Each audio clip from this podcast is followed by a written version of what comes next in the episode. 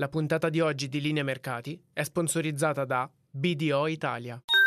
Podclass, i podcast di classe editori. Mercati in attesa dell'inflazione americana, Mario Draghi e la sua idea di Europa, ultimo giorno di vertice NATO, a Piazza Affari in primo piano c'è Banco BPM e poi Sam Altman che scommette sull'atomo. Cinque cose da sapere prima dell'apertura dei mercati, buon mercoledì 12 luglio con il nostro caffè ristretto.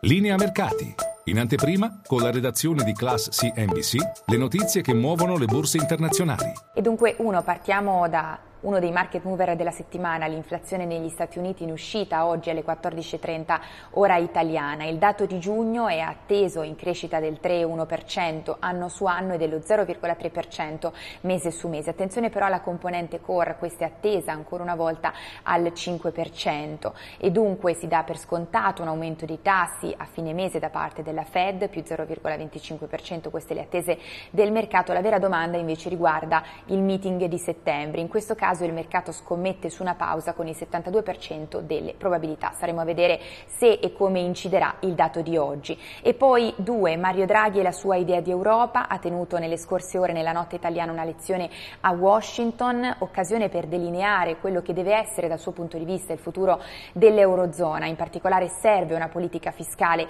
comune perché eh, le sfide di fronte a noi sono sempre più complesse e dunque iniziative individuali a livello di singoli paesi diventano insufficienti. Dunque la proposta è di accentrare quella che è la capacità di investimento e soprattutto di aumentare le emissioni di debito comune. E poi tre, ci spostiamo a Vilnius, il posto dell'Ucraina è nella Nato ma non da subito, così potremmo riassumere la prima giornata di vertice, oggi giornata conclusiva, sono già ripresi i lavori, protagonista Volodymyr Zelensky che è stato invitato al vertice dell'Alleanza Atlantica e oggi avrà anche un bilaterale con il presidente Joe Biden, primo a gelare di fatto le aspettative dell'Ucraina di un ingresso presto nell'alleanza, secondo Joe Biden, almeno finché non sarà terminata la guerra con la Russia, non se ne parla. E poi eh, quattro, veniamo alle storie a Piazza Fari perché in primo piano c'è Banco BPM che sceglie FSI, il fondo di Maurizio Tamagnini, per il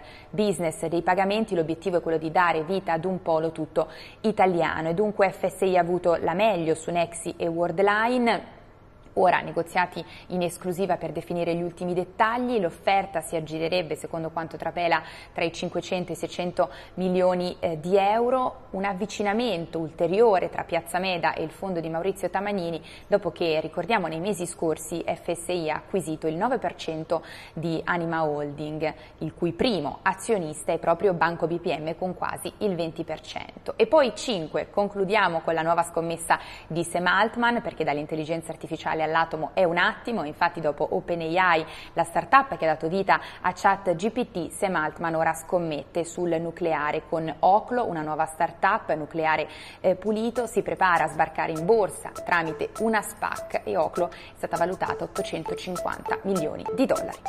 È tutto, io vi aspetto in diretta a Caffè Affari con tutte le notizie. La puntata di oggi di Linea Mercati è sponsorizzata da BDO Italia.